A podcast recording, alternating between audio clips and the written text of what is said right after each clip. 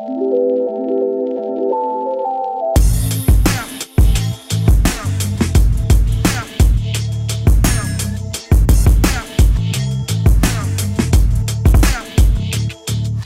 Hallo, hier ist Pia von Opinory mit einer neuen Folge OMR Media. Hier interviewen wir Menschen und Entscheider, die in der Medienbubble was zu sagen und zu erzählen haben. Und dieses Mal mit einem Gast, den ich schon seit einem halben Jahr vors Mikrofon bekommen will, nämlich Florian Harms, Chefredakteur von T-Online. Florian ist äh, Neuberliner, war lange vorher ein Chefredakteur von Spiegel Online in Hamburg und hat 2017 die bescheidene Aufgabe bekommen, das Nachrichtenportal T-Online zu einer echten Marke aufzubauen. Und das ist ein dickes Brett, das sie da sägen. T-Online war lange irgendwie nur das eingestaubte, die eingestaubte Landingpage, die man gesehen hat, wenn man sich nach Jahren mal wieder in seinen T-Online E-Mail-Eingang eingeloggt hat. Und das wollten Ströer, der Vermarkter, und Florian mit einem völlig neu aufgestellten Team, neuem, neuer Berliner Büroresidenz in Mitte und mit viel Wumms ändern. Und was sie da machen, erzählt ihr mir in diesem Podcast. Und natürlich sprechen wir auch darüber, wie es sich als Ex-Hamburger in Berlin lebt. Natürlich fällt der Name Relotius. Wir reden über seine eigene Marke, die er mit dem Newsletter und Podcast und Videoformat Tagesanbruch etabliert. Und wir reden darüber, was sich journalistisch mit den tausenden Out-of-Home-Screens anstellen lässt, die man von Ströer, von Bahnhöfen und Fußgängerzonen kennt. Und er erzählt äh, brandaktuelle Neuigkeiten, die es jenseits seines Chefredakteurspostens an genau diesem Donnerstag, in dem dieser Podcast rauskommt, zu verkünden gibt. Und bei all dem wünsche ich euch viel Spaß. Florian, wir haben gerade über Berlin gesprochen. Ähm, du bist noch relativ frisch in Berlin. Äh, du warst lange in Hamburg, aber bist eigentlich Stuttgarter. Äh, welche Klischees über Schwaben in Berlin erfüllst du? Oh, jetzt hast du mich auf dem falschen Fuß erwischt.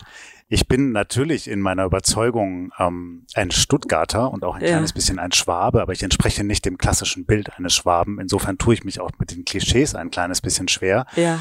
Aber eines mag ich vielleicht doch anführen. Ich bin tatsächlich sehr diszipliniert. Und das begegnet mir als Eigenschaft auch bei vielen meiner Landsleute da unten. Sparsam auch? Sparsam nicht unbedingt. Ich lade sehr gerne Menschen ein. Okay. Ähm, also wenn ich den Eindruck habe, ich kann jemandem eine Freude machen oder ich kann ihm helfen, dann sitzt der Geldbeutel bei mir sehr locker. Das wäre vielleicht nicht unbedingt dem Klischee entsprechend. Aber diszipliniert in der Hinsicht, dass wenn ich mir etwas vorgenommen habe oder wenn ich irgendwann mal etwas zugesagt habe, dann ziehe ich das durch. Auf Teufel komm raus. Verlässlichkeit. Verlässlich und auch mit einer gewissen Härte mir selbst gegenüber. Sprichst du noch Schwäbisch? Ihr könnt schon neu winkeln. Wollen das Interview auf Schwäbisch hören? Ah, lass es mal, gell.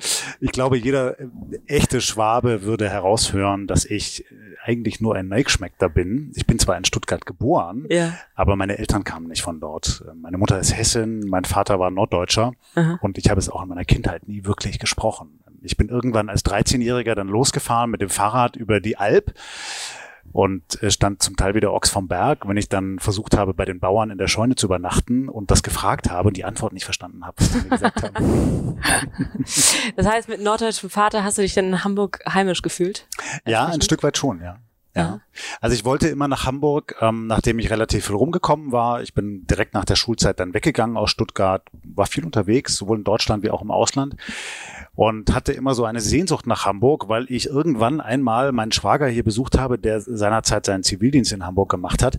Und ich fand die Stadt fantastisch. Der hat mich sofort nachts in einer Silvesternacht mitgenommen auf den Kiez, wir haben sowas von gerockt damals.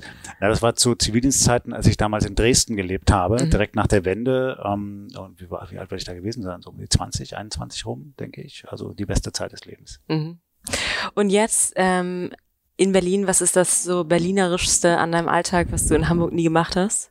Du hast gerade schon etwas erwähnt vorher. Also das, was mir tatsächlich an Berlin auffällt und auch gut gefällt, gerade auch hier, wo ich mich bewege, nämlich in Mitte rund um die Torstraße, ist, dass, selbst wenn es auch wieder ein Klischee ist, Berlin nie schläft. Man kann wirklich zu jeder Tages- und vor allem Nachtzeit seinem Lebenswandel nachgehen. Man hat immer Menschen um sich. Es ist immer interessant, es ist immer spannend. Man bekommt immer einen anständigen Teller Nudeln. Man bekommt immer ein gutes Bier. Und man findet und trifft auch immer interessante Menschen, egal ob das jetzt nachmittags ist oder morgens früh um halb vier. Mhm.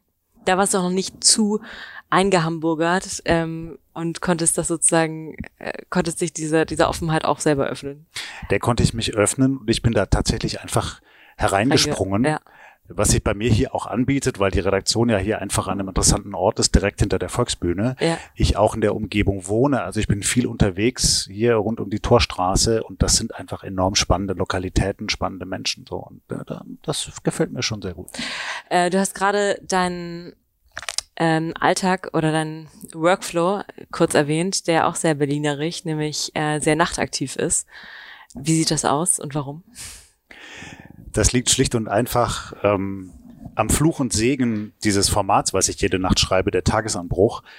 Das war ursprünglich mal geplant als ein Chefredakteurs-Newsletter, der morgens versandt wird und unsere Leserinnen und Leser auf den Stand bringt, was ist in Deutschland und der Welt los. Das ist aber ausgeartet. Ähm, wir haben das schnell sozusagen inszeniert als Multichannel-Format. Das heißt, es ist zugleich Podcast. ein Podcast, es ist ein Audioformat, es ist, befindet auf den Public Video Screens von Ströer statt im gesamten Bundesgebiet.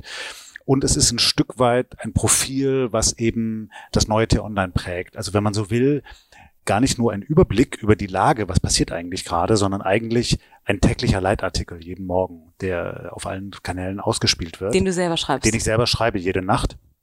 Und da ringe ich natürlich mit mir, ähm, weil mein üblicher Tagesablauf so aussieht, dass ich den ganzen Tag über Meetings habe, dass ich dann zu später Stunde abends mich erstmal hinsetze, erstmal selbst schlau machen muss, was eigentlich passiert ist den lieben langen Tag. Also ich lese die Zeitungen des folgenden Tages, ich gucke die Tagesschau, ich gebe auf Twitter rein, auf andere soziale Medien, ich mache mir so ein Bild der Lage. Dann muss ich mir eine These ausdenken zu den zwei, drei, vier Themen, über die ich schreiben möchte. Dann schreibe ich das, suche noch vielleicht ein paar lesenswerte Informationen raus. Also ich möchte immer auch nicht nur Artikel von T-Online empfehlen, sondern von allen Medien der Tagesanbruch soll so eine Art Leuchtturm sein in der mhm. Informationsflut. Dann schreibe ich das alles auf und dann schicke ich das zu der Kollegin nach Melbourne, die das Ganze dann im CMS produziert. Und der Podcast? Der Podcast, also ich schicke das dann nachts auch an unsere Agentur, mhm. die in Darmstadt sitzt und die dann quasi aus meinem Konglomerat ähm, einen schönen, prägnanten Podcast produziert.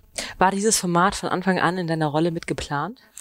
Ich habe mir das überlegt, bevor ich angefangen habe bei der 9T Online. Ich habe gesagt, wir brauchen Formate, die es in der Form nur bei uns gibt, dann eben bei der 9T mhm. Online, ähm, durch die Menschen uns entdecken, äh, vielleicht bei uns hängen bleiben, dann auch den Rest der Berichterstattung auf der Online entdecken. Also sprich Leuchttürme. Und ähm, das sind zum Teil sicherlich unsere Kolumnisten, das sind zum Teil unsere exklusiven Recherchen, aber ich hatte den Eindruck, diese Redaktion braucht auch mit einem neuen Chefredakteur auch so etwas wie ein tägliches Gesicht. Mhm. Und das versuche ich ihr damit zu geben. Wie schön war das, als du am Hauptbahnhof rumgehangen hast? Ich weiß nicht, ob du noch hängst. Ich aber häng ich da, ja, ja. Ja, das war eine Idee der Kollegen von ähm, Streuer Public Video. Also sozusagen, man sieht dein Gesicht und dann, was ist der Slogan nochmal? Ich glaube, äh, Tagesanbruch, Newsletter jetzt abonnieren. Mhm ist natürlich der größtmöglich denkbare Medienbruch. Ja? Also am Hauptbahnhof auf einem Schild zu lesen, dass man jetzt einen digitalen Newsletter abonnieren solle. Also man hat zumindest die, man hat zumindest die maximale Streuung. Absolut. Aber es entspricht ein Stück weit dieser Idee des Multichannel-Formats, mhm. ähm, dass eben diese Marke Tagesanbruch auf allen Kanälen stattfinden soll. Und ähm, insofern macht das schon Sinn, weil wir an einem Ort sind, an dem sich viele Pendler bewegen.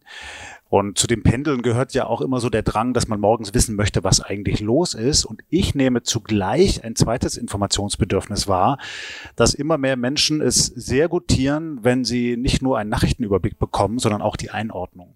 Und wenn sie das bekommen von Köpfen, von Stimmen, von Chefredakteuren, denen sie vertrauen können. Mhm. Weil sie den Eindruck haben, na, die haben vielleicht bestimmte Zugänge oder haben einen Blick auf die Welt, ähm, der interessant ist, der anders ist als das, was man sonst an jeder Ecke bekommen kann. Und wie hebst du dich da von anderen Formaten wie das, wie dem Morning Briefing oder auf Lokalebene, einem Checkpoint bewusst oder unbewusst ab, mhm. die ja auch zum Teil Multichannel unterwegs mhm. sind? Also zum einen versuche ich nicht nur über Deutschland, sondern auch die Welt zu schreiben. Mhm. Viel auch über Außenpolitik. Ähm, zum Zweiten immer einen persönlichen Angang zu wählen. Also ich lasse immer wieder auch persönliche Erlebnisse durchblicken. Als es beispielsweise um den Kampf gegen den Islamischen Staat in Syrien ging, habe ich beschrieben, wie ich da studiert habe in Syrien und was ich erlebt habe in Ostsyrien mit einem Freund, von dem ich jetzt nicht mehr weiß, was mit ihm los ist. Angesichts der Kämpfe ähm, also so ein kleines bisschen etwas Persönliches zu mhm. geben, das merke ich, das gefällt den Leuten kolossal und ich Klar. muss selber immer schauen, dass ich nicht zu weit gehe dabei. Mhm. Ähm, und vor allem versuche ich ein Stück weit dialektisch zu argumentieren. Relativ viele von den Chefredakteurs Newslettern haben in meinen Augen eine relativ klare Agenda. Also schon nach der dritten, vierten Ausgabe ahne ich so ungefähr, wo derjenige steht. Und das ist ja auch durchaus gut und richtig. Ich versuche die große Leserschaft bei T-Online insofern vielleicht ein bisschen besser abzuholen, dass ich versuche ausgewogen zu argumentieren. Also relativ häufig zu sagen, es gibt ein einerseits oder auch ein andererseits. Ähm, man kann das so sehen oder auch so. Und dann gebe ich vielleicht meine Meinung noch mit hinein, aber setze sie nicht immer apodiktisch als die alleinselig machende. Mhm das versuche ich tatsächlich relativ durchgehend zu machen. Und dazu gehört eben auch, dass ich nicht nur unsere eigenen Artikel von T-Online empfehle und sage, liebe Leute, das müsst ihr gelesen haben, sondern zugleich auch herumschaue, was gibt es eigentlich sonst noch auf dem Markt und dann eben sage, zu diesem Thema hat die Süddeutsche das beste Stück oder die Frankfurter Allgemeine oder der beste Videobeitrag ist in der ARD-Mediathek oder bei der New York Times. Mhm. Insofern soll dieser Tagesanbruch ein Stück weit einfach ein Leuchtturm in der Informationsflut sein. Also so viele Menschen sind heute overused but underinformed, wie Neil Postman das mal gesagt hat. Ja, die blicken kaum mehr durch, weil so viele Informationen den ganzen lieben langen Tag auf uns niederprasseln. Und äh, da, glaube ich, kann man dagegen Formate wie den Tagesanbruch setzen, die sagen, okay, lass das mal alles links und rechts von dir abprallen. Ich gebe dir etwas, wo du vielleicht in 20 Minuten einen Überblick über die Gesamtlage bekommst. Ähm, wir hatten ja auch ähm, ein paar Mal Leserfragen drin ähm, mit OpenRe. Und wie merkst du, wie sich der sozusagen der persönliche Ton, den du da reinbringst, auch in einem Direktdialog mit deiner mit deiner Community auswirkt? Also schreiben die dir, reagieren die da drauf, treten die mit dir in Kontakt? Oh ja. okay. Ja, das machen sie. Ähm, auf vielen Kanälen, vor allem klassisch per E-Mail. Ja. Das äh, ist so viel geworden, dass ich das nicht mehr alleine bewältigen kann. Ich lese diese E-Mails so gut wie alle, aber ich kann sie nicht mehr alle persönlich beantworten. Wir haben eine Kollegin in der Redaktion, die sich eigentlich nur darum kümmert. Ich selbst beantworte auch jeden Morgen äh, so eine halbe Stunde lang oder manchmal sogar länger E-Mails von Leserinnen und Lesern. Aber alles schaffe ich eben nicht mehr. Und da merke ich sehr häufig genau das, was du gerade gefragt und angesprochen hast die Leute springen auf diese persönlichen Erlebnisse, auf äh, das, was eben nicht überall sonst auch stehen könnte. Weil eine gute, tiefgründige Analyse oder eine harte Meinung zu einem politischen Thema kann ich vielleicht auch andernorts lesen. Mhm. Aber wenn ich dann eine persönliche Schilderung äh, von einem Chefredakteur erfahre, wie sich das anfühlt, in der großen Halle des Volkes, in Peking, mit Angela Merkel und Xi Jinping zu stehen, und die Zwischentöne rauszuhorchen. Was passiert denn am Rande links und rechts bei solchen Verhandlungen? Das ist dann eben tatsächlich unique. Das bekomme ich dann vielleicht nur so in diesem Format. Wie groß ist die Reichweite? Über alle, über alle Kanäle? Also wenn man also alle Kanäle zusammennimmt, ähm, ist man so im Werktag bei etwa bis zu 150.000 Lesern, mhm. so an einem normalen Werktag. Und ähm, bei dem Audiotagesanbruch, den wir freitags produzieren, das ist ein längeres Gespräch mit meinem Kollegen Marc Krüger, ähm, da hatten wir jetzt zuletzt etwa 80.000 Abrufe. Und wie deckt sich die Community mit euren loyalen Lesern auf T-Online? Das ist relativ groß und für die mache ich das auch in erster Linie. Also ich habe manchmal den Eindruck, dass manche Newsletter eher vielleicht so, sage ich mal, überspitzt für die Medienblase geschrieben sind. Mhm. Das soll meiner dezidiert nicht sein. Er ist für die Leserschaft von T-Online gedacht und für die äh, Hörerschaft. Insofern deckt sich das schon zu einem großen Teil. Was wir allerdings auch festgestellt haben, ist, dass wir mit diesem Format neue Leser für T-Online gewinnen können. Also mal ein Beispiel. Der Tagesanbruch ist in der politischen Szene hier in Berlin weit verbreitet. Ich weiß, dass er im Kanzleramt gelesen wird, im Bundespräsidialamt, in vielen Ministerien. Und ich weiß auch, dass äh, dort T-Online vielleicht vorher nicht ganz so stark wahrgenommen worden ist. Also das ist schon auch durch dieses Format verstärkt worden. Das ragt ein bisschen in das ähm, nächste Thema mit rein, nämlich mh, mm, mit welcher Strategie bist du angetreten, T-Online, was vorher irgendwie ein äh, relativ äh, für mich oder für viele, glaube ich, gesichtslose Landingpage war, wenn du eine alte E-Mail-Adresse hattest. Ähm, wie ist da deine größere Strategie, daraus eine echte ähm, Marke zu entwickeln? Und wie bist du das angegangen? Das wie schwer ist, genau, ist das? Das ist schwer, natürlich. Ähm, das ist genau der Knackpunkt. Das ist die große Aufgabe, die wir uns gesetzt haben.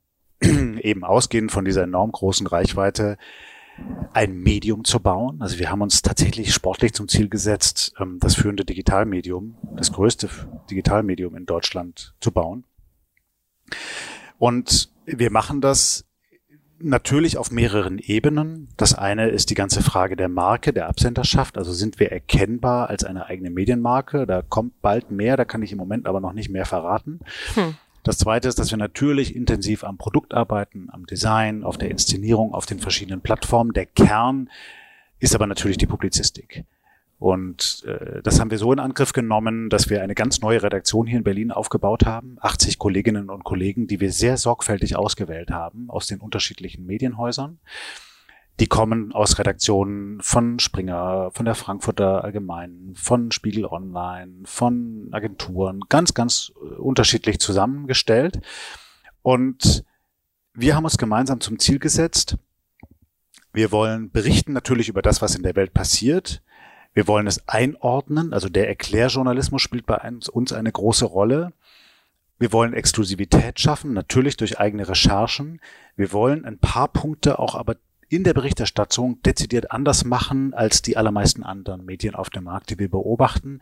Einer davon ist beispielsweise, dass wir sehr transparent mit unseren Quellen umgehen, was viele Leser sehr gutieren. Also wir haben unter jedem Artikel so eine Art Quellenapparat, wo wir eben äh, hinweisen darauf, woher die Informationen stammen.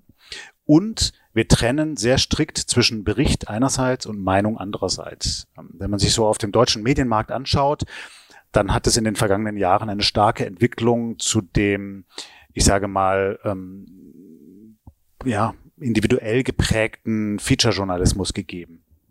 Also, dass ein Journalist ein Thema durch seine Brille aufbereitet. Was ja deiner, ähm, deinem alten Zuhause Spiegel auch ähm, häufig vorgeworfen wird, dass das sozusagen. Durchaus ist das ein, ein Stil dort und äh, man kann das ja auch so vertreten, kann sagen, das ist das Richtige für den Magazinjournalismus und natürlich in Frankfurt oder München ist das ähnlich. Ich habe nur die Erfahrung gemacht, tatsächlich in vielen Diskussionen mit Leserinnen und Lesern, dass das häufig entweder nicht mehr verstanden wird, warum das so ist, dann kommt der Vorwurf, warum jubelt ihr mir hier eine Meinung unter? Ich will doch erstmal nur die Informationen haben. Oder dass man den Eindruck, äh, oder dass der Eindruck herrscht, ähm, ich werde hier ganz bewusst in das Licht geführt. Ja. Wie zahlt sich das dann in dem äh, so in dem Vertrauenslevel eurer eurer Leser aus? Es gibt ja manchmal so Rankings, welcher Marke wie stark vertraut wird. Ja. Also diese Rankings sind, glaube ich, immer mit einer gewissen Vorsicht zu genießen, aber die, die ich kenne, da stehen wir gut da. Mhm. Da gilt äh, T-Online als seriös, vertrauenswürdig, verlässlich, so diese ganzen klassischen äh, Attribute. Nicht unbedingt als super kreativ ja, oder als der sozusagen der, der Ästhetik, Speerspitze der Ästhetik. Da haben wir noch einiges vor uns. Stört aber, dich das, dass, dass es nicht Ja, da müssen wir schon besser wird? werden, klar. Also natürlich, wir müssen oder wir arbeiten auch daran, das Layout zu überarbeiten, ähm, die ganze Usability, die Inszenierung auf den verschiedenen Plattformen, gemeinsam mit den Kolleginnen und Kollegen in Frankfurt. Da haben wir noch einiges vor, da wird auch was kommen, aber das dauert noch ein kleines bisschen, weil wie immer äh, ist das natürlich extrem aufwendig. Aber die Basis stimmt und das sind eben genau diese Eigenschaften, die uns zugeschrieben werden, dass wenn man auf die Online kommt, dass man erstmal sauber informiert wird. Und deshalb beharre ich eben auch immer wieder so darauf, dass wir wirklich strikt trennen.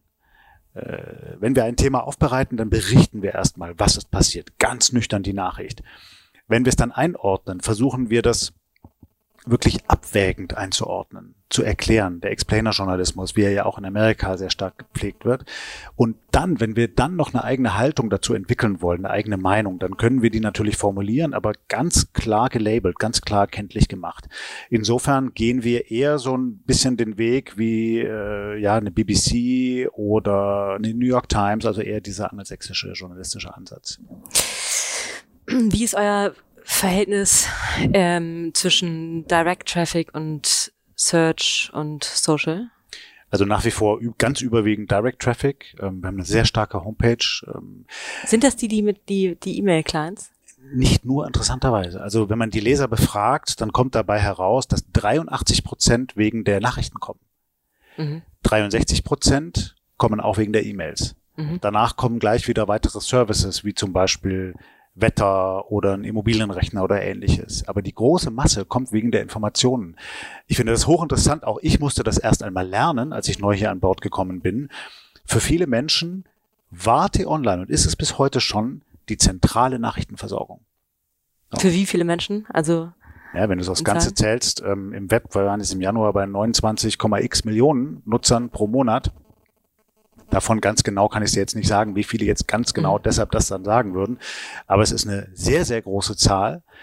Und das stimmt uns dann eben auch so hoffnungsfroh, dass wir sagen, darauf kann man aufbauen und kann diesen Leserinnen und Lesern jetzt noch mehr anbieten, was eben in die Tiefe geht, was über die reine Berichterstattung der Nachricht hinausgeht. Was ist so die, die Demografie von den Lesern?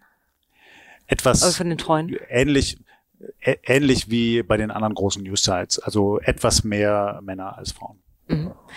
Und welche eurer Formate ähm, und Themen oder Kolumnisten sind die größten Reichweitentreiber? Also, das sind natürlich exklusive Recherchen. Also die Geschichte, die Echt? wir gemacht haben. Also ja, nicht, schon. Aber es ist also, nicht natürlich, ne? Finde ich. Naja, es kommt drauf an. Ob es überraschend ist, ob es pointiert ist, ob es Hand und Fuß hat, das versuchen wir natürlich immer. Unsere Recherche, in der wir aufgedeckt haben, dass der russische Staat in Berlin eine heimliche Medienzentrale unterhält, äh, die ist um die Welt gegangen. Auch die Recherchen jetzt zu einem Mitarbeiter der ARD, der auch die Recherchen, pardon, zu einem Mitarbeiter der AfD, der in Anschläge verwickelt gewesen sein soll, ging überall rum, wurde sehr gut gelesen. Ansonsten sind es Wie groß aber, ist euer Investigativteam? Was diese ne, wir haben einen Recherchekopf mit dem Ja. Lars Wienand und Ja. dann weitere Kollegen im Politik- und Panorama-Team, die dann dazugezogen werden. So, Mhm. und dann äh, an so einer Recherche sitzen wir dann schon mit drei, vier oder sogar fünf Leuten. Und unserem Partner RBB, mit dem wir eine Recherchekooperation haben. Und das Ziel dahinter ist, oder ich habe von euch wahrgenommen, dass für euch Zita Zitierungen schon eine Rolle spielen, ne? Also eine Maßeinheit, um eure Relevanz als eigenständige Medienmarke zu messen. Ja, Zitierungen auf der einen Seite, wobei das ja immer eher ein Spiel im Vergleich mit den anderen Total. Medienmarken Ich ist das auch- und die Nutzer eigentlich nicht interessiert. Gar nicht. Aber es ist, aber ich hatte es von euch schon wahrgenommen, dass es eine Rolle spielt. Es spielt eine gewisse Rolle, aber jetzt nicht die allergrößte. Es ist eher so, dass wir uns sehr darüber freuen, dass Menschen uns über diese Recherchen entdecken. Okay. Insofern ist das ähnlich wie beim Tagesanbruch. Also ich habe jetzt schon mehrfach Leser gehabt, die gesagt haben, Mensch, ihr wart doch die mit der tollen Russland-Recherche. Ja? Und die dann vielleicht wiederkommen und bei uns dann auch nochmal andere Publizistik entdecken. Kann, sieht man das auch richtig in den Zahlen, wenn ihr sozusagen so einen Recherchedurchbruch gemacht habt, dass sich das in, Ja, sozusagen in, wir in wachsen Basiszahlen? kontinuierlich. Ja, wir wachsen tatsächlich, äh, seit wir hier die neue Redaktion aufgebaut haben, kontinuierlich. Ähm, das ist sehr erfreulich. Also im, im vergangenen Jahr, den Visit, kontinuierliches Wachstum, sechs, sieben Prozent und das geht jetzt so weiter. Und eben, das sind zum einen exklusive Recherchen, zum anderen sind es äh, natürlich Kolumnisten. Also wenn der Effenberg bei uns die Welt, äh, die Fußballwelt erklärt, dann Mhm. geht das durch die Decke. Ähm, aber, und das muss man eben auch dazu sagen, auch viele von unseren kleinen Meldungen, zum Beispiel aus dem Bereich Unterhaltung, werden extrem gut gelesen. Und Wo die es ja um, eben aber um auch Tempo dazu. geht, ne? Um Tempo ähm, und natürlich auch nicht immer nur um die härtesten News, sondern auch mal um was Weiches. Und das gehört ganz genauso zum Profil von T-Online dazu. Mm, Was sind neben Reichweite die wichtigsten Metriken für euch? Bei uns stehen immer gleichberechtigt nebeneinander Relevanz und Reichweite. Und wie misst man Wir Relevanz? machen weder das eine nur noch das andere nur, sondern immer gemeinsam. Und das ist natürlich genau die Frage, wie, wie, wie misst man Relevanz? Klar kann man so Kenngrößen wie Zitierungen oder so oder Zugänge damit hineinrechnen. Es ist aber immer schwer und es ist immer etwas, was man im Newsroom entscheiden muss. Ich gebe dir ein Beispiel. Ähm, woran wir Relevanz zum Beispiel festmachen. Das erste Interview mit der Bundeskanzlerin im Bundestagswahlkampf 2017 äh, war relativ schwer zu bekommen. Da habe ich lang gegraben. Das nächste, was wir dann mit ihr geführt haben im vergangenen Jahr, in dem sie ihre Digitalstrategie erklärt hat, hat sie uns angeboten. Mhm.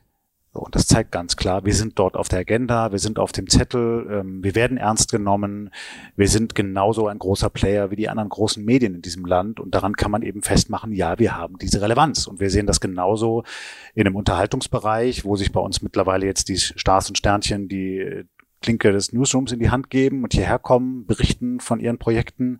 Wir sehen es im Fußballbereich, wo wir die Zugänge bekommen zur Nationalmannschaft oder zu äh, Bundesliga-Vereinen. Und wir sehen es natürlich in der Politik, dass wir dort mittlerweile ganz klar so ernst genommen werden wie auch die anderen. Es kann sein, dass mein Bild von dir da, von, von da in der Hinsicht von dir gar nicht stimmt, aber ich könnte mir bei dir, so wie ich dich bisher erlebt habe, auch vorstellen, dass es dir krass Spaß machen würde, ein, ähm, eine Premium-Marke aufzubauen, wo sozusagen Reichweite gar nicht sozusagen der, der, der am Ende zentrale ähm, Treiber und die und Cash Cow ist, sondern sozusagen, wo man voll auf diese Investigativ- und Relevanzseite geht und es gar nicht eben darum geht, damit so viele Menschen wie möglich, sondern sozusagen ein, äh, ein anspruchsvolles, eine, Anspruchs, auch eine anspruchsvolle Nische zu erreichen. Ähm, stimmt das? Teils, teils. Also nicht hundertprozentig.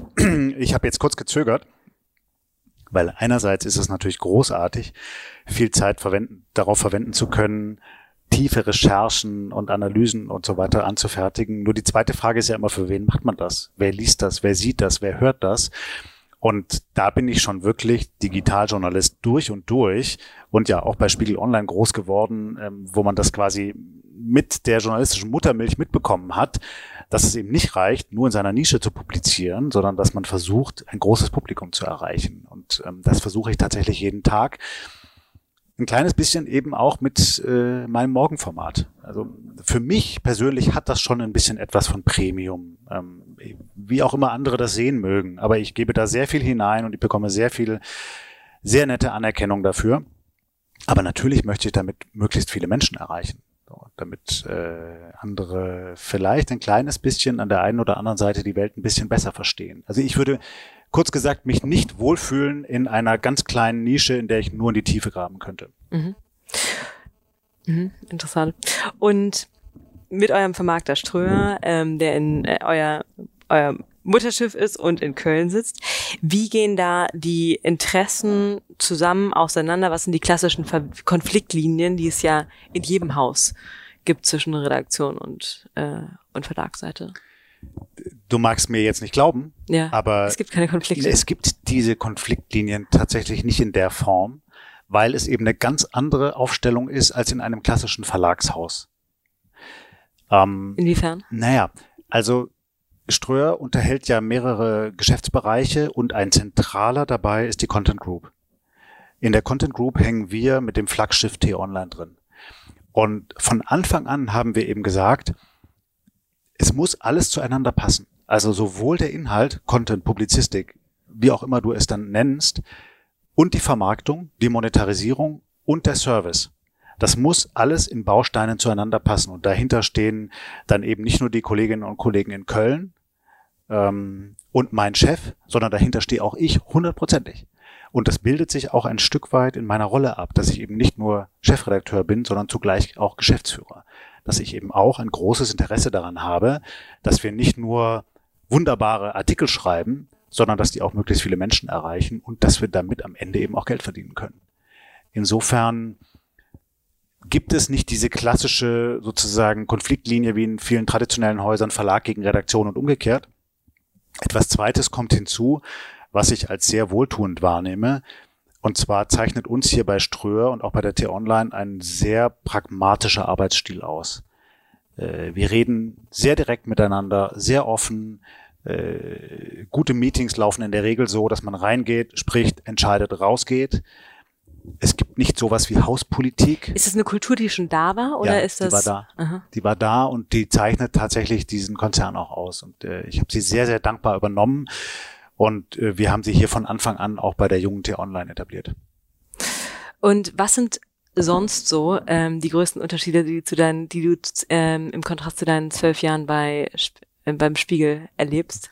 Da ist ja vielleicht gar nicht nur im Kontrast zum Spiegel, so, sozusagen was was mir einfach auffällt, ist, dass viele traditionelle Medienhäuser ähm, die großartig sind, für die wir alle, auch ich, eine riesig große Wertschätzung haben, aber dass die natürlich einen riesengroßen Berg vor der Brust haben. Nämlich die Frage, wie sie ihre Geschäftsmodelle und ihre Strukturen transformieren können, so dass sie schnell genug sein können in der digitalen Welt.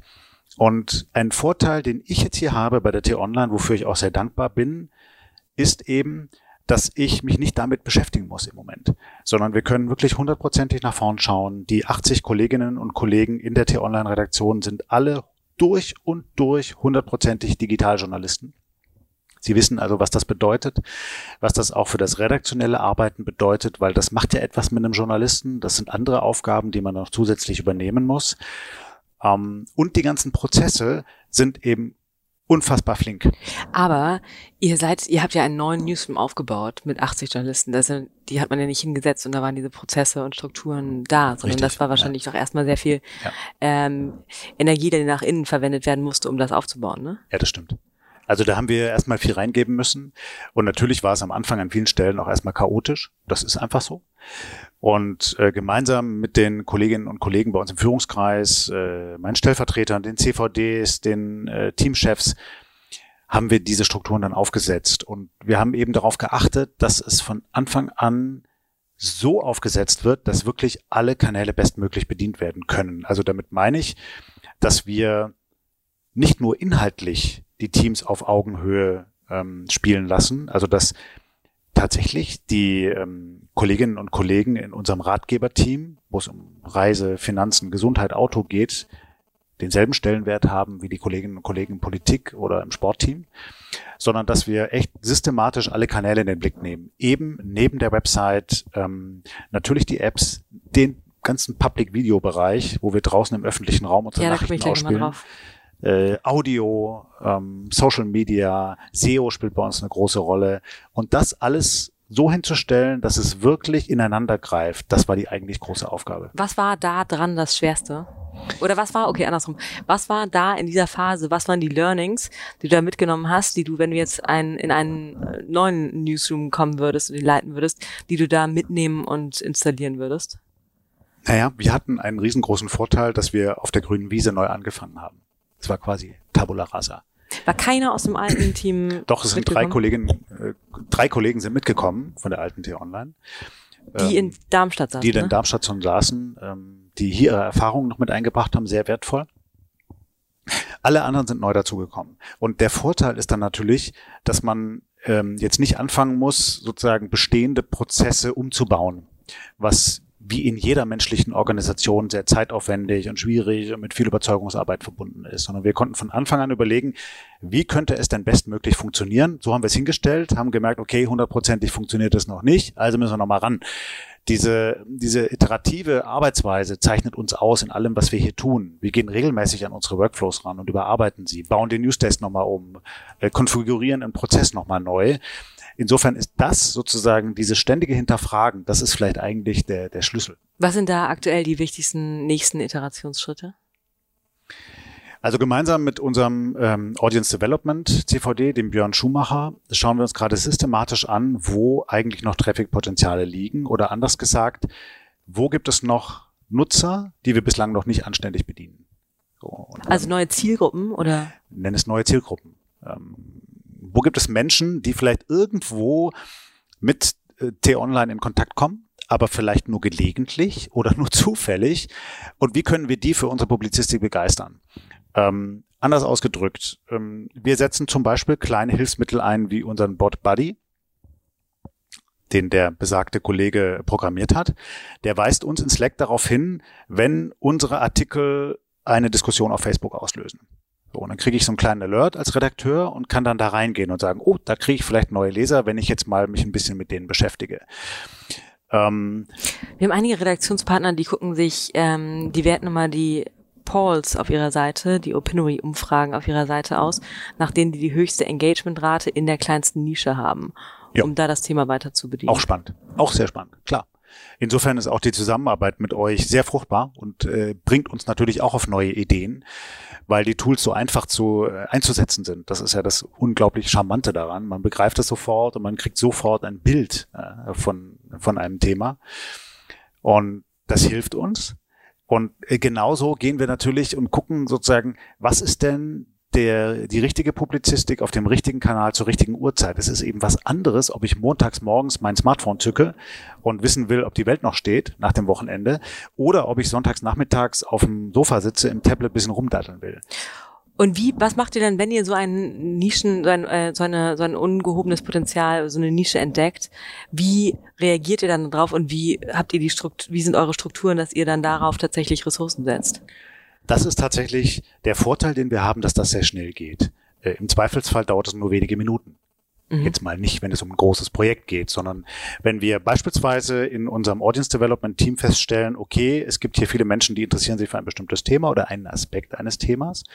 oder in unserem SEO-Team wird das festgestellt, dann wird der Impuls sofort weitergespielt an den Newsdesk oder in das betreffende Team und wir können sofort darauf reagieren. Das ist der Alltag, der tatsächlich mittlerweile weitgehend reibungslos und schnell funktioniert. Überall, wo es dann um größere Projekte geht oder um neue Ideen, braucht es natürlich auch mal etwas mehr Zeit. Aber auch da nehme ich es so wahr, dass tatsächlich das Tempo, was wir hier leben, schnell ist. Wirklich mhm. echt schnell ist.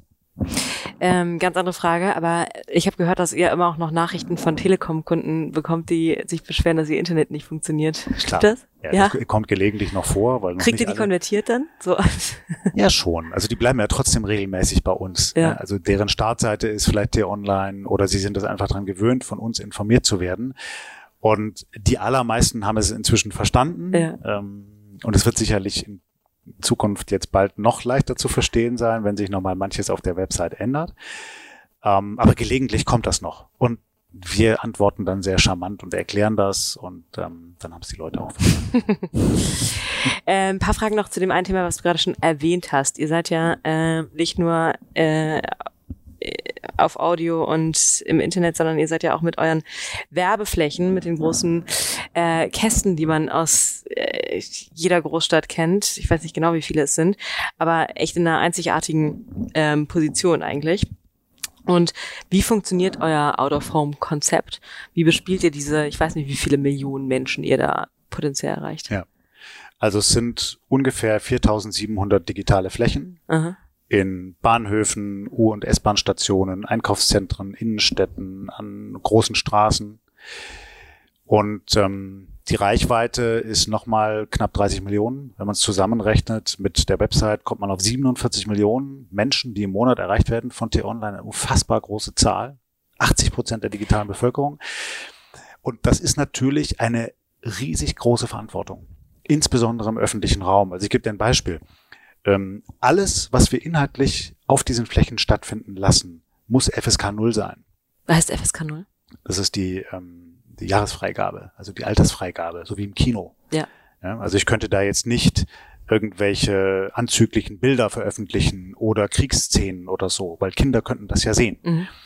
Zugleich muss ich vorsichtig sein in den Formulierungen, weil man sich als Nutzer ja nicht einfach abwenden kann man entscheidet sich ja nicht bewusst, klicke ich da jetzt drauf oder nicht, sondern die Information ist einfach da. Deshalb sind wir zurückhaltend, sind wir sehr, sehr nüchtern und haben es uns zum Ziel gesetzt, eben diese Flächen als Nachrichtenmedium zu bespielen, aber eben ohne da jetzt groß aufzutrumpfen, sondern ein Stück weit vielleicht diese Rolle auch einzunehmen, die die öffentlich-rechtlichen Medien an anderer Stelle haben. Ja, dass man quasi so eine Art Grundversorgung, nachrichtliche Grundversorgung im öffentlichen Raum bereitstellt. Aber bieten die nicht auch die Möglichkeit, noch, noch mehr in Interaktion mit den Leuten zu treten, die da vorbeikommen und sie auf eure eigene Seite zu konvertieren mit Fragen ja. oder mit Brücken oder mit Formaten? Wünschenswert ist das natürlich, Pia. ähm, allein das ist natürlich ein riesengroßer Medienbruch. Und mit Medienbrüchen ist das ja immer so eine Sache. Also ich komme da vielleicht dran vorbei, ich sehe da den Stefan Effenberg, der sagt was Schlaues zu dem Pokalkracher, der abends ansteht zücke ich dann mein Smartphone, um das jetzt zu lesen? Hm, also das funktioniert nicht immer. Es kann gelegentlich funktionieren und wir versuchen das natürlich auch. Also beispielsweise mit meinem eigenen Morgenformat. Da spielen wir morgens einen Teaser aus äh, mit einer These. Und natürlich hoffe ich dann auch, dass der ein oder andere vielleicht irgendwann mal auf den Gedanken kommt, sich das dann auch mal in Gänze durchzulesen. Aber es ist jetzt nicht so, dass das der Kern unserer Strategie wäre, so dass wir das nur als Teaserfläche für alles, was im Web stattfindet, sehen, sondern der Kern ist es, dass wir diese wunderbaren Flächen nutzen wollen, um da knappe, präzise Informationen über das Geschehen in Deutschland und der Welt zu veröffentlichen. Und den Menschen, die da draußen unterwegs sind, einfach noch eine zusätzliche Information an die Hand zu geben. Ähm, habt ihr einen eigenen Out-of-Home-Redakteur oder jemanden, der sich hauptverantwortlich darum kümmert? Ja, wir haben einen eigenen Redakteur, der die Teaser schreibt für diese Flächen. Der ist bei uns im Videoteam aufgehängt ähm, und stimmt sich dort mit den Kolleginnen und Kollegen ab. Aber es ist jetzt kein. Hm. Ich würde denken, da geht noch irgendwie sozusagen, da geht noch, da kann man noch mehr machen. Da kann man sozusagen auch durch die Standort, ähm, durch, also man kann da lokal arbeiten, man kann da Klar. irgendwie noch also, mehr machen als, als Kurznachrichten ausspielen. Du willst es aus mir rauskitzeln. Na klar, man kann natürlich mehr machen. Ja? Also wir sind gerade auf der ersten Stufe, dass wir sagen, ja. Nachrichten bilden wir ab. Wir entwickeln das gerade insofern weiter, als wir jetzt immer häufiger Videos einbauen, kurze Videos ja. in den Nachrichtenteasern und eben nicht nur Standbilder. Der darauf folgende Schritt muss natürlich sein, dass wir stärker in die Tiefe gehen und dass wir vielleicht diese halbe Minute, die man an der S-Bahn wartet, nutzen, um nicht nur zu sagen, äh, Frau Merkel trifft jetzt Herrn Trump, sondern vielleicht ein bisschen zu erklären, worum geht es denn da? Ja? Oder was ist mit den Handelszöllen, so, die da jetzt drohen? Und das vielleicht mit einer Grafik zu erklären oder mit einem super kurzen Explainer-Video. Natürlich möchten wir dahin. Wir haben in einem Hackathon auch Formate entwickelt, die noch darüber hinausgehen. Also beispielsweise eine Art Pendler-Abendschau. Mhm. Ja, also, dass man in dem Moment, wo man eben auf die Bahn wartet, nicht nur eine Nachricht bekommen, bekommt und dann Werbung und dann wieder eine Nachricht, sondern am Stück vielleicht einen Überblick über die drei wichtigsten nachrichtlichen Themen des Tages. So pointiert und präzise, dass man danach wirklich gut informiert ist. Oder wir haben jetzt schon mal das ein oder andere Format ausprobiert, wo wir unsere Leuchttürme stärker inszeniert haben. Beispielsweise. Also eure Kolumnisten. Kolumnisten oder auch wenn ein, ein, ein Star bei uns im Newsroom ist. Mhm. Die man dann ja auch auf den manchen Format, manche dieser Screens haben doch auch solche, also wie sozusagen große Mobilformate, wo man sozusagen ja, das wie eine Instagram-Story machen könnte. Genau, genau, genau daran arbeiten wir okay. gerade auch. Aber eben immer unter der Prämisse, ähm, es muss eine gewisse Zurückhaltung an den Tag gelegt werden. Also wir wollen das jetzt nicht nutzen, um überall mit der größten Lautstärke aufzutrumpfen, sondern wir wollen in erster Linie verlässlich und präzise äh, informieren auf diesen Schirm. Ähm, eine letzte Frage und dann so ein paar Rapid-Fire-Questions, auf die du mit äh, jeweils einem Wort antworten kannst. Ähm, Stichwort so journalistische Standards und Relotius. Da hast du jetzt nochmal eine extra besondere Beziehung zu, weil es dein altes Haus ist, in dem das passiert ist.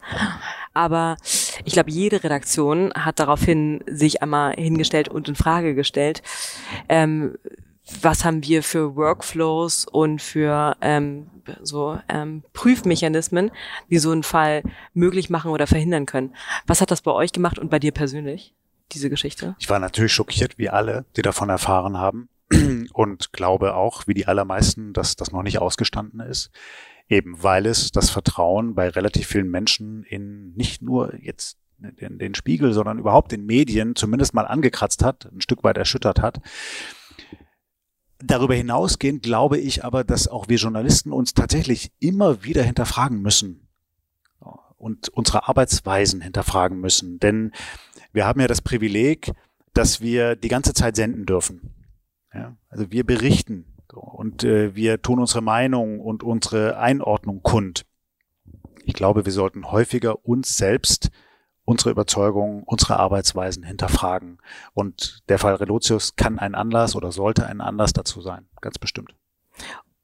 Ich glaube auch echt ein Faktor ist sozusagen die ähm, der Hunger nach Relevanz, ähm, wo man eine Hypothese aufstellt, da ist Relevanz und sozusagen die Hypothese dann füllt mit mit mit mit äh, Anhaltspunkten, die man findet. Aber sozusagen das Ergebnis offene Angehen eines Themas ist ja. super schwer.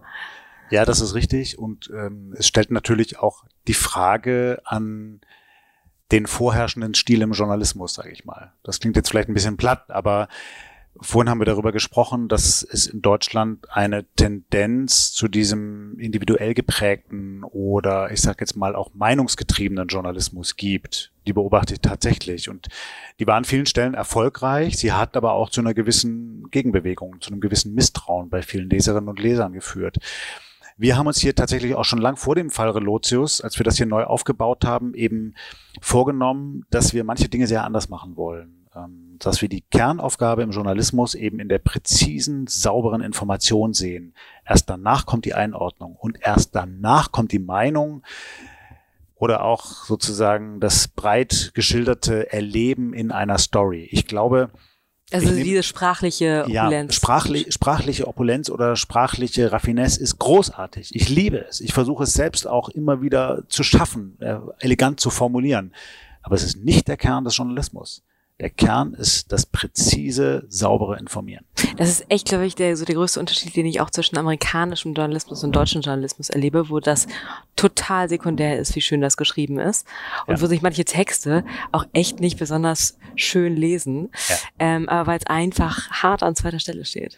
Das stimmt. Und ähm, tatsächlich geht es hier oft auch viel zu weit. Also ich habe neulich einen, einen kleinen Essay veröffentlicht im Journalist ähm, und habe gesagt, sozusagen, wir müssen mit dieser Featureitis aufhören. Damit meine ich, dass in meiner Wahrnehmung in vielen Medien die Ereignisse immer gleich als Geschichte erzählt werden, eben aufgehängt an einem Protagonisten mit vielen Bemerkungen und Beobachtungen links und rechts. Also am Gipfeltreffen in Brüssel hat man folgenden Wein getrunken, dann hat der äh, jenen umarmt und der hat die schräg angeguckt und so und dann kommt noch irgendwie ein bisschen, dass sie noch über die Bankenunion gesprochen haben. Fertig ist die Laube. So und ich glaube nicht, dass das der Kern dessen ist, was die meisten Leute draußen haben wollen.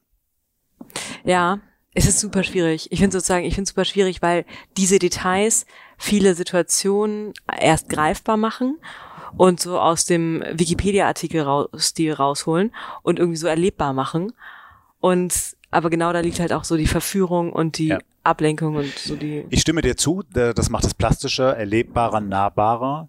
Zugleich bin ich aber überzeugt, dass ähm, diese Szenen dann geschildert werden sollten, wenn sie eine tatsächliche Relevanz, eine Bedeutung haben. Also wenn man daran etwas ablesen kann, weil es vielleicht exemplarisch oder pars pro toto für eine bestimmte Entwicklung oder mhm. einen Charakter eines Protagonisten steht. Ich habe aber häufig den Eindruck, dass sie einfach nur um ihrer selbst willen dastehen oder damit der Journalist sagen kann, ich war dabei. Ja, ich mhm. habe im Hintergrundgespräch gesessen oder war ganz nah dran an den Mächtigen. Mhm. Und das fällt, glaube ich, vielen Leserinnen und Lesern negativ auf. Wusstest du hier im Newsroom ähm, so diesen den Drall zum äh, Geschichten erzählen ähm, abtrainieren oder hast du das äh, nee, hast du es zum Teil der Agenda gemacht oder war das gar nicht da? Naja, ich hatte eben auch da den Vorteil, dass wir eine grüne, grüne Wiese hatten ja. und wir uns einfach überlegen konnten, welche Form des Journalismus wollen wir denn eigentlich machen. Und ja. natürlich äh, begann es erstmal mit dem Nachrichtlichen, und ähm, auch da, als ich gekommen bin, ja relativ am Anfang, aber vor mir ist ja schon ein Stück weit was aufgebaut worden, haben die Kolleginnen und Kollegen natürlich schon ein tolles Nachrichtenprogramm gemacht. Dann haben wir zusammengesetzt und haben überlegt, okay, wo wollen wir denn jetzt in die Tiefe gehen und mhm. wie machen wir das? Und sind dann eben zum Schluss gekommen, äh, dass das der Erklärjournalismus sein soll, dass das Leuchttürme sein sollen, aber eben sehr präzise und eher nüchtern. Mhm. Okay, Florian, ein paar Rapid-Fire-Questions. Also ähm, immer A oder B. Oder ich sage bei, A oder B. Du sagst A oder B, also du sagst das eine oder das andere, was ich dir jetzt vorsage. Oder ich glaube, zwei, drei Fragen sind, wo du Freestyle machen kannst. Ähm, Berlin oder Hamburg? Beides. nee, es geht nicht. oh, das ist sehr politisch. Das ist sehr politisch. ähm, oh Gott. Ein großes A und ein mittelgroßes B. Okay, also großes okay. Berlin oder Stuttgart? Berlin. Okay. Telekom oder Vodafone? Vodafone. Äh, der beste, die beste Bar in Berlin, die du hier entdeckt hast? Botanical Affairs, mein Wohnzimmer. Aha, okay. Ähm, Reichweite oder Qualität? Immer beides. Immer beides. In dem Fall ist es okay. Ähm, ich habe rausgefunden, dass du ein arabisches Kochbuch herausgebracht hast. ich war beeindruckt. Ich dachte erst, dass da ein anderer Florian Harms, aber das bist du. Äh, was wird dein nächstes Buch sein? Mein Roman erscheint jetzt Mitte Februar. Er heißt Versuchung und es geht um die Jagd auf den besten Geschmack der Welt. Also kulinarisch bester Geschmack der Welt kulinarisch bester Geschmack der Welt, ähm, aber Geschmack kann ja auch noch für mehr stehen. Okay, okay, okay, okay. Mitte Februar. Also ist schon draußen. Donnerstag. Ja. Wow. Exklusiv, der, der Podcast kommt am Donnerstag. Ist wahr. Ja. Also, er erscheint ja. heute. Ja. Wir machen einen Kauflink, wir machen einen Amazon-Link darunter. Geil. Ähm, investigativ oder Nutzwertjournalismus? Nutzwertjournalismus. Ich muss Sie enttäuschen, auch da ganz beides. dezidiert beides. Mhm. Okay. Dein Lieblingspodcast außer dein eigener? Und uh, außer der hier. Deinen darf ich jetzt nicht nennen. Darfst du auch, aber. Ich nenne deinen. okay, okay. Äh, Web.de oder. Nee, Moment. Okay, nochmal. nochmal. Welcher dein Lieblingspodcast? Dein. Web.de oder MSN? Web.de. Mhm. Warum? Gewöhnung. Okay. Ähm, sollten Journalisten und Politiker auf Twitter sein? Hashtag Habeck. Ja. Warum? Weil sie damit Nähe herstellen, weil sie erreichbar sind und weil sie an Diskursen teilnehmen können, die andernorts so nicht stattfinden. Mhm. Für welche journalistischen Angebote bezahlst du? Süddeutsche, Spiegel, Frankfurter Allgemeine, New York Times und ein paar Fachblätter. Dein liebstes Nischenportal, Stichwort Fachblätter. Das wirst du nicht kennen, aber es gibt, weil ich ja Islamwissenschaftler bin, eine Arbeitsgemeinschaft Vorderer Orient.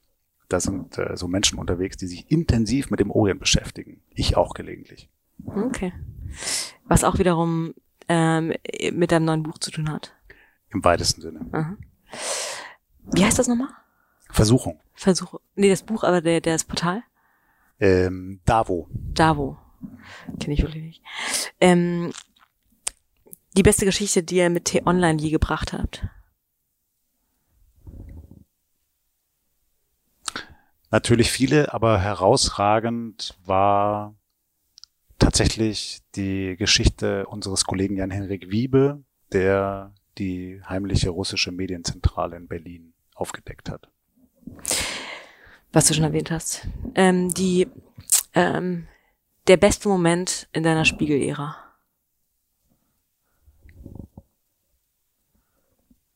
Ich glaube, als ich gemeinsam mit Matthias Müller von Blumenkron, Rüdiger Ditz und Wolfgang Büchner im Newsroom des alten Spiegel Online stand und sie mich quasi als neuen CVD vorgestellt haben.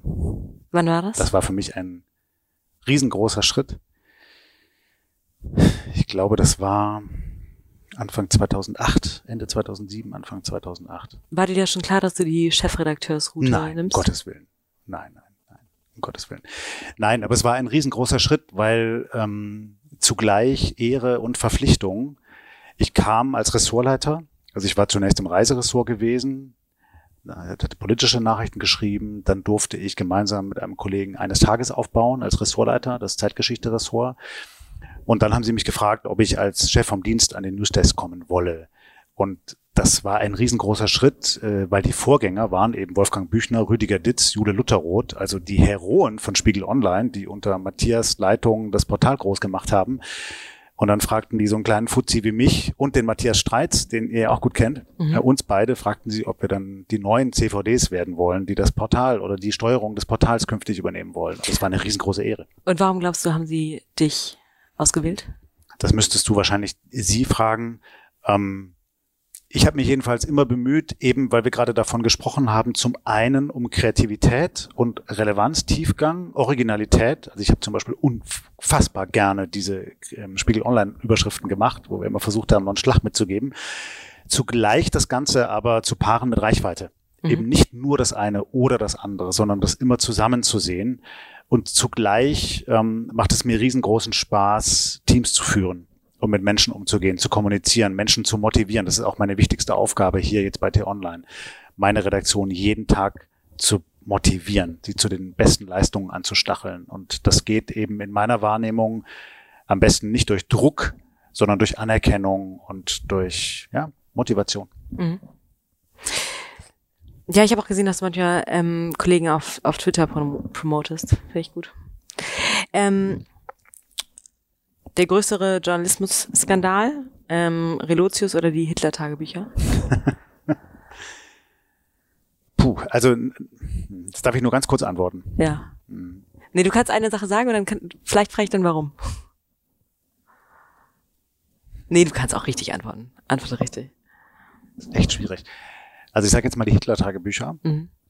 weil sie, wie wir heute wissen, tatsächlich äh, den Stern gebrochen haben. Also er ist ja danach nie wieder auf diese Höhen gekommen. Was vielleicht auch mit der Art und Weise zu tun gehabt hat, wie man damals damit umgegangen ist. Aber bei Relotius kann man es vielleicht immer noch nicht absehen, was da noch kommt. insofern zögere ich so ein bisschen. Also ich finde, ich finde Relotius den größeren Fall, weil es eine, ähm, eine, eine, eine Tat aus dem inneren oder eine Sache aus dem inneren Kreis ist, die begangen wurde. Und Hitler-Tagebücher sind noch mehr auf der Unfallseite. Ich weiß nicht, ob du den Podcast hörst, der ist so, der, der zeichnet das Ganze, die ganze Geschichte ja nach. Da denkt man schon an vielen Stellen, Alter, wie kann so ein Unfall wirklich passieren? Aber aber ja, trotzdem. aber ist das wirklich so oder ist das unsere Sicht als Journalisten, die wir alle den Stonkfilm im Kopf haben und den verrückten, ähm, also die verrückte Darstellung? Mhm. Äh, ähm, oder ist das so, dass möglicherweise zumindest damals die Masse der Leser tatsächlich dasselbe Gefühl gehabt hat, wie heute viele Leser des Spiegels oder viele Medienkonsumenten, die den Eindruck haben, das Blatt, in das sie bislang vertraut haben, hat komplett versagt, hat auf der Titelseite gelogen. Ähm, er hat mhm. quasi etwas vorgegaukelt, was weder Fuß noch Hand hat. Also aus heutiger Warte ja, natürlich wissen wir, wie das Ganze zustande gekommen ist und äh, wie das da ein Stück weit auch reingespielt worden ist. Aber wenn wir uns in die damalige Zeit hineinversetzen, dann ist der Unterschied vielleicht gar nicht so groß zu dem, was heute bei Relotius passiert ist. Mhm. Okay, und dann jetzt letzte Frage, damit uns alle mitbekommen, nochmal der, der Name von deinem neuen Buch. Und das neue Buch heißt Versuchung. Das neue Buch heißt Versuchung. Ähm, Link in den Show Notes. Vielen Dank, Florian. Herzlichen Dank dir. Das war's. Hier noch ein paar kleine Call to Actions. Wenn ihr Leute im Kopf habt, die ihr für diesen Podcast spannend findet, schreibt mir. Wenn euch dieser Podcast gefällt, bewertet ihn, wo auch immer ihr Podcasts hört. Und wenn ihr Kritik, Anmerkungen oder sachdienliche Hinweise habt, her damit. Ihr findet mich auf allen gängigen Kanälen oder auf pia at opinory.com. Vielen Dank und bis in zwei Wochen.